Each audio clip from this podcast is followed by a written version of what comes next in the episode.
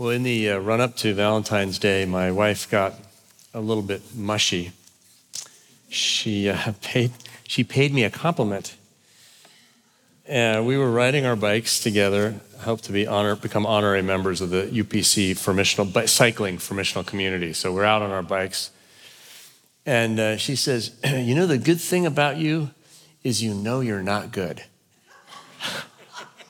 and I thought, Come on, you've been with me for 30 years and this is all you've got.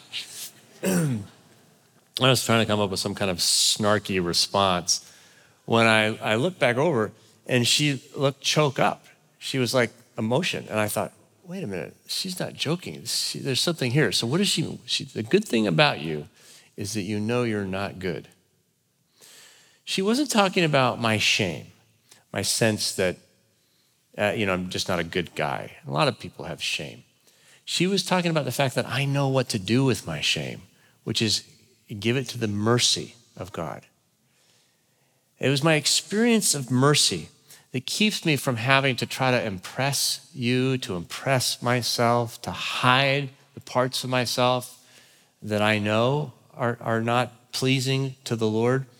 Uh, it's, it's my experience of mercy uh, where I find creativity, where I find joy, where I find peace, where I find empathy, where I find motivation.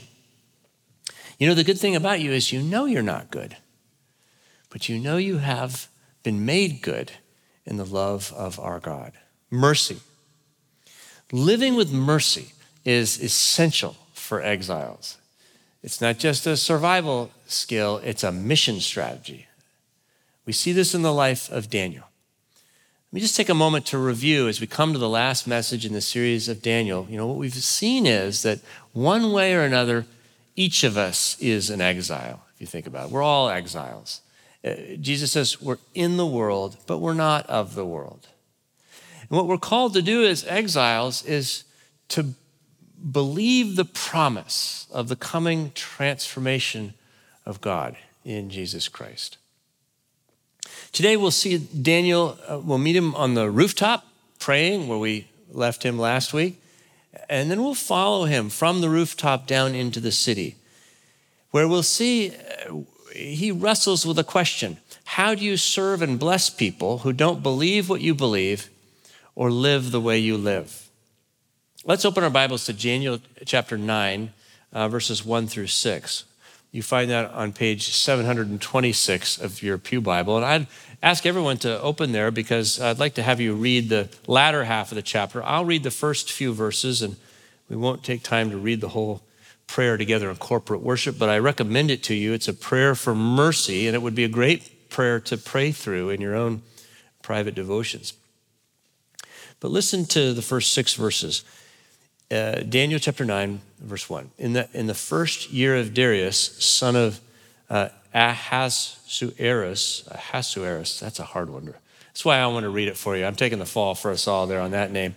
Uh, by birth, a Mede who became king over the realm of the Chaldeans. In the first year of his reign, I, Daniel, perceived in the books the number of years that, according to the word of the Lord to the prophet Jeremiah, must be fulfilled for the devastation of Jerusalem, namely 70 years. Then I turned to the Lord God to seek an answer by prayer and supplication, with fasting, sackcloth, and ashes. I prayed to the Lord my God and made confession, saying, Ah, Lord, great and awesome God, keeping covenant and steadfast love with those who love you and keep your commandments. We have sinned and done wrong, acted wickedly and rebelled, turned aside from your commandments and ordinances. We have not listened to your servants, the prophets, who spoke in your name to our kings, our princes, and our ancestors, and to all the people of the land. Now, if you're able, would you turn to uh, verse 17 and stand with me and let's read this culmination of the prayer together. This is a beautiful passage of scripture. We'll read Daniel 9 17 through to verse 19. And when we're done reading, I'll say this is the word of the Lord, so that if you believe it, you can say, Thanks be to God. Listen carefully. You're reading God's holy word. Now, therefore, O our God, Listen to the prayer of your servant and to his supplication. And for your own sake, Lord, let your face shine upon your desolated sanctuary. Incline your ear, O my God, and hear. Open your eyes and look at our desolation and the city that bears your name. We do not present our supplication before you on the ground of our righteousness, but on the ground of your great mercies. O Lord, hear. O Lord, forgive. O Lord, listen and act and do not delay. For your own sake, O my God, because your city and your people bear your name. This is the word of the Lord. Thanks be to God. Grass withers and the flower falls, but the word of the Lord lasts forever. Please be seated. A prayer for mercy. In the heart of an enemy city, here we find an Israelite, Daniel, praying for God's great mercies. You might ask, why? Why would he do that? Well, he actually tells us why in verse 2. Did you notice he speaks of the books? Literally, this would translate the scrolls. We think that he's referring to the two letters uh, that Jeremiah the prophet wrote from Jerusalem to Babylon, sent just after the first wave of exiles were taken away. He's reading the prophet of Jeremiah. He tells us that. So let's just picture this. Imagine Daniel in a room somewhere in Babylon, bent over a scroll, a, letter that Jeremiah had written, studying it. Uh, in this scroll, by the way, we have the substance of this letter in Jeremiah 29, which, if you want to look at, you can find on page 639. And in the letter, Jeremiah essentially says, You're in exile now. It's going to, like, it's going to last 70 years. Um, it's a lifetime. Uh, while you're there, build uh, houses, plant gardens, get married, have grandchildren, all this cultural engagement with the city. And then in verse 7, he says, Seek the welfare of the city where I have sent you into exile, and pray to the Lord on its behalf, for in its welfare you will find your welfare. Seek the welfare of the city and pray on its behalf. Daniel tells us he's been reading that, and then he does it. He does it. So we imagined him rolling up the scroll and covering it with leather, putting it in a chest somewhere safe. And then he goes over to a wooden ladder and he begins to climb towards the ceiling. It's not as easy as it used to be. He's 82 years old now, Daniel.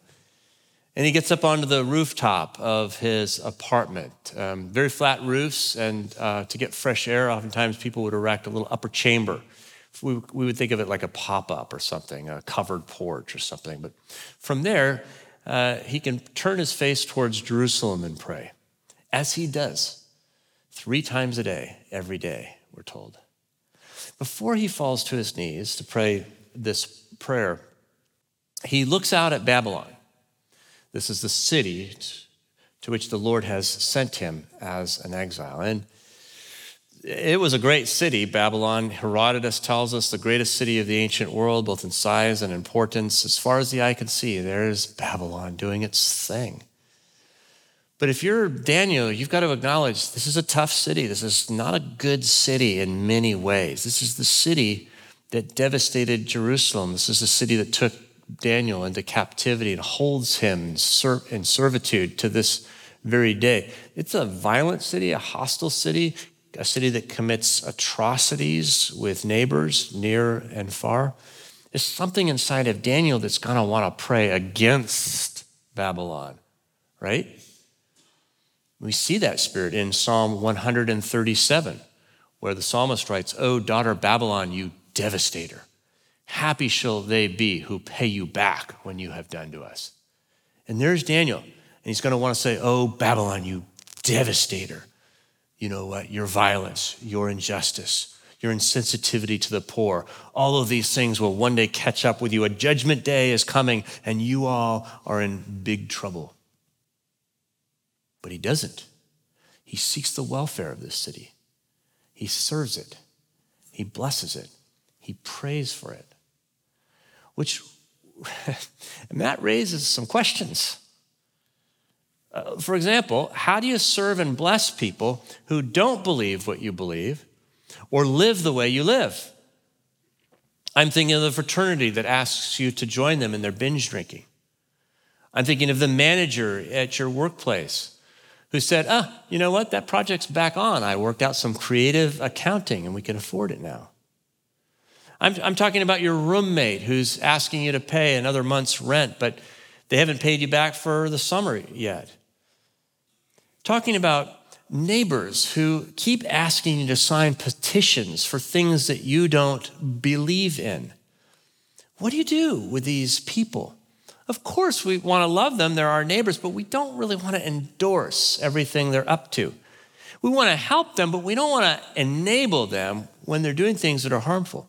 We want to be people who build bridges, but we don't always necessarily want to cross those bridges, do we?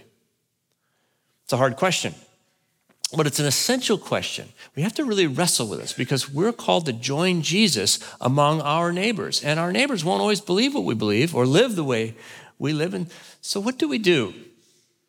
I think Daniel is a particularly good model for us because know, I just love this. Did you notice that Daniel has this way of moving into the public square so winsomely?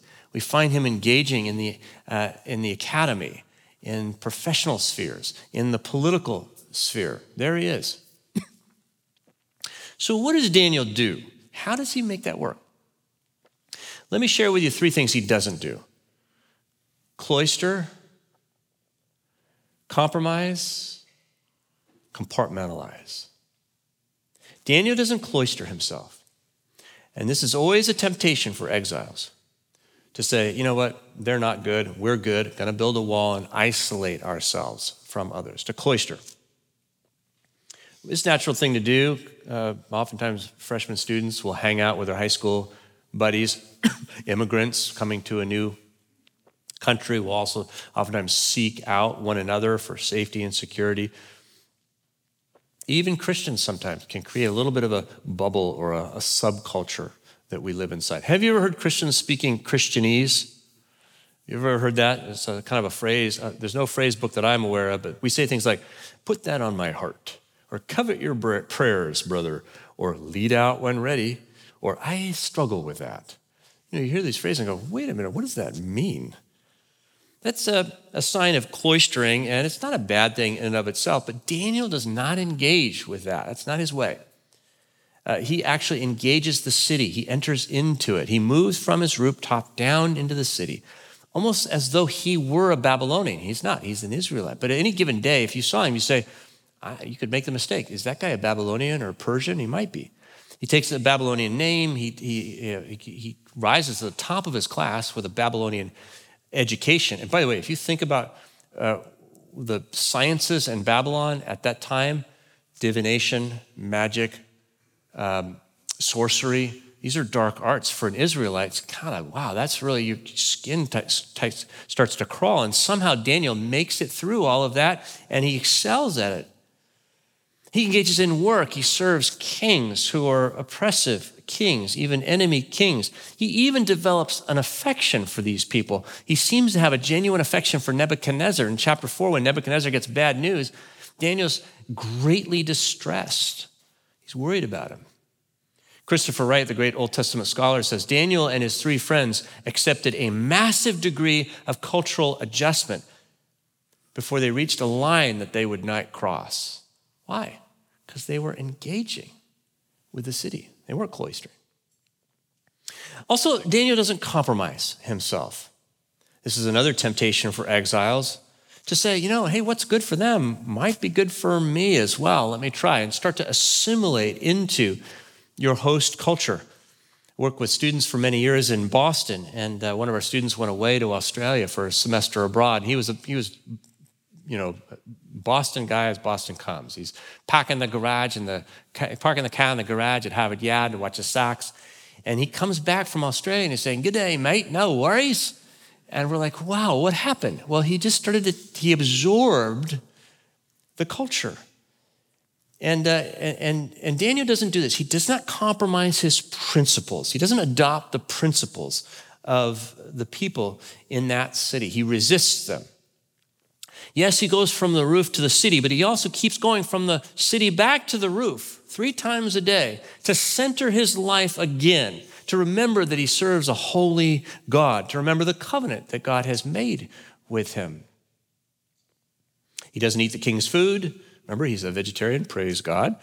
He's not to be bought by the king's silver in chapter 5. Uh, he, he doesn't participate in the idolatry. That's why he ends up in the lion's den. No, he doesn't compromise his principles. And then the third thing, he doesn't compartmentalize himself, you know? This is another temptation for us. We may not cloister ourselves, we may not compromise ourselves, but we'll take our principles and we'll put them in a box and we'll try to protect them there, and and then you you know and not say anything about it the rest of the day. So we have a kind of a Sunday me, and then there's a, a uh, Monday through Saturday me. And what's good for you is good for you, but what's good for me is good for me. And I try to prioritize my faith. I keep it in a box. It's just part of my life. Daniel doesn't do that. He allows his faith to affect all of his life, to integrate with his work, uh, uh, his politics, What's on the roof comes out when he's in the city, out of him. It's almost like he can't help it. And I love that, the natural way. And, you know, people around him, they know he's a person of faith. They know he prays. That's how they trap him. When he's at a party and people are drinking too much alcohol, he speaks up and points to the writing on the wall. When he's with the king, and the king is bragging about his great city, and I made it for myself and my own glory. Nebuchadnezzar, you know, he He's gloating about this accomplishment. And, and, and, yet, Daniel says, by, by the way, you, you built the city on the backs of the poor, and that's wrong. He believes in justice. So we see, for example, in uh, Daniel 4 27, uh, Daniel says this Therefore, king, let my counsel be acceptable to you. Break off your sins by practicing righteousness. Uh, remember, righteousness and justice are the same word in Hebrew. Practice justice, he says. Break off your sins and break off your iniquities by showing mercy to the oppressed, that there may perhaps be a lengthening of your prosperity. Wow, here's an Israelite holding a Babylonian accountable to God's law, the covenant. So he, he doesn't compartmentalize himself. So, so, how does Daniel serve and bless people who don't believe what he believes or live the way he lives? Well, he doesn't cloister, he engages. He doesn't compromise, he resists he, and he doesn't compartmentalize, he integrates his life. But I want to point to something deeper than that because there, it's not just about what he does and doesn't do and the practicality of this. There's a deeper well of spirituality from which Daniel's life is lived. And at the bottom of that well, there is what he calls God's great mercies. God's great mercies. This, I believe, is what Anne was pointing to, and this is clearly what Daniel's prayer points to the great mercies of God. If you have Jesus, you're good, even when you're not good. Listen to how Daniel prays in chapter 9, verse 18, second part of the, the verse. He says, to, to his God, we do not present our supplications before you on the ground of our righteousness, but on the ground of your great mercies. I don't come to you with my resume and say, Look at how good I've been, look at my righteousness. I come to you and I point to you, not me, you and your great mercies. This is the heart of it. This is the well out of which he lives his life. And this is what he's praying. Now, if you're reading carefully, you might say, George, wait a minute. This prayer is not a prayer for Babylon, is it? It's a prayer for Jerusalem. It's a prayer for Daniel. He's not praying for the Babylonians here. And I want to say, if you notice that, exactly. That's the whole point. Daniel knows he needs mercy. Daniel doesn't sit up on that rooftop and say, God, you got to fix these people down here below. He's saying, God, I need your mercy. I have sinned. I am a broken person. Oh, it'd be so easy to judge Babylon, to say, Babylon, you devastator, you know. But Daniel knows he's a devastator too. We see this in verse 5. Look at how clear he is. He says, We, speaking of the Israelites, he's, he's, it's a corporate prayer. He says, We have sinned and done wrong. We have acted wickedly. We've rebelled. We've turned aside from your commandments and your ordinances. He's up there saying, It's not just them, it's me too. We all need mercy. And he knows a God who, when we come to him in this way, says, I know you've done wrong. I'm not here to compromise what's right or wrong, but I forgive you. I'm here to embrace you. I will not judge you. I will hold you in my great mercies. This is the gospel. I want you to uh, think of a man that I met this week. Uh, I'll call him Craig. Craig lost control of his life recently. He destroyed his life, he destroyed his family's life. Adultery. He committed adultery. Uh, it seemed innocent at first. It started with fantasies and soon pornography, and that became an addiction. And then there were these hookups, and it horrified him. And it's just, he would say the shame is not just real, it's overwhelming. He knows what he's done is wrong. He doesn't know what to do about it. Wonders if he can even begin to put his life back together.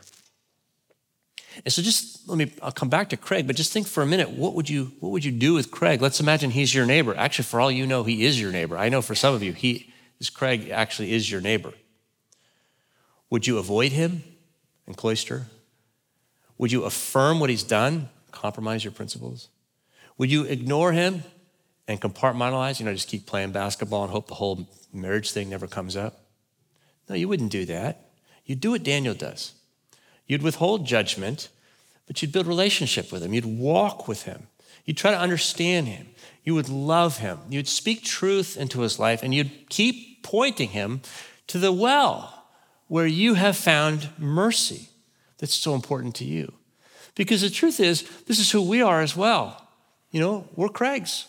One way or another, uh, we're devastators, just like Craig, just like Daniel, just like the Babylonians. That's who we are here. I like what Martin Marty says that the church provides an invaluable service to society just by getting millions of sinners off the street for one hour on Sunday mornings. Right? I mean, here we are for an hour at least.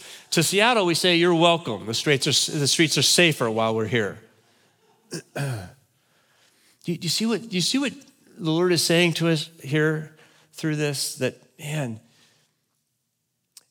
the way that you relate to people who are not like you, don't think or do what you do, is to appreciate first and foremost that we're all aliens and strangers before a good and holy God, and yet He embraces us in His mercy. And you know, you can't share mercy without having experienced mercy.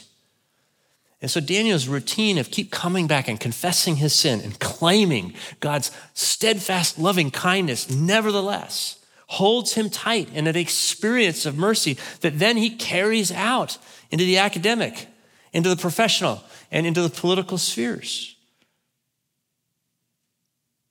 I want to just say that if you're aware of your need for mercy today, if while we've been here, the Holy Spirit has surfaced for you some of the pain and brokenness and hurt of your life, your own rebel heart, let me remind you, dear friend, of Jesus. Jesus says to us all, Come to me. Jesus says to us all, Lift me up before the Father in your worship. Don't lift up your own righteousness. Don't lift up your own resume. Don't appeal to what you've done or haven't done or the promise you'll make to do better. Forget about your righteousness. Don't come on the ground of your righteousness, Daniel says. I, I don't do that. I come to you, Father, on the, on, the, on the ground of your great mercy, your covenant promise, what you've said to us, that you forgive sinners. And so I come as a sinner claiming that forgiveness. Joyce Baldwin's a wonderful Old Testament scholar, and she says when you look at chapter um, 9 as a whole and you come down to the culmination, and Daniel starts to talk about the end of sin and the atonement, she, she says it's like, it's like Daniel's able to, to look into the future. Daniel seems to be realizing this. She says that God has found a way of forgiving sin without being untrue to his own righteousness. This assurance was what the prayer has been feeling after. It was a great longing expressed in the Old Testament as a whole that God would not compromise his righteousness or justice, but that God would not give up his love for all of us, even though we're sinners. And the only way those two things can come together and not explode all of creation is through the cross of Jesus Christ, where God judges all sin and evil in himself for the sake of his beloved creatures. See, as Daniel stands on the rooftop, he's not just looking through space horizontally across Babylon. He's looking, it seems, through time. This is what Joyce Baldwin is saying. He, he, he's looking for what the Old Testament has yearned for all along. And she, there's a story arc in the background. And Daniel is a good Israelite. He knows this story arc. And I want to make sure we know it too creation, fall, redemption, completion. These four movements uh, describe the arc of what God is doing in the cosmos. God has made all that is, and He made it all good creation. But then we turn our backs on, on God. The world is broken and fallen. We, nothing is the way it should be fall. But God steps into the brokenness and is a victim of the brokenness to overturn the brokenness. Redemption.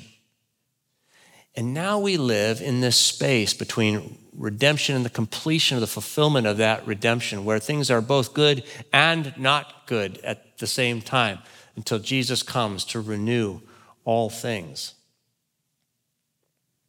As Daniel prays, he holds up this grand narrative before the Father. This is, what you, this is who you are, and this is what you're doing. And I appeal, I appeal to your mercy uh, on the basis of who you are.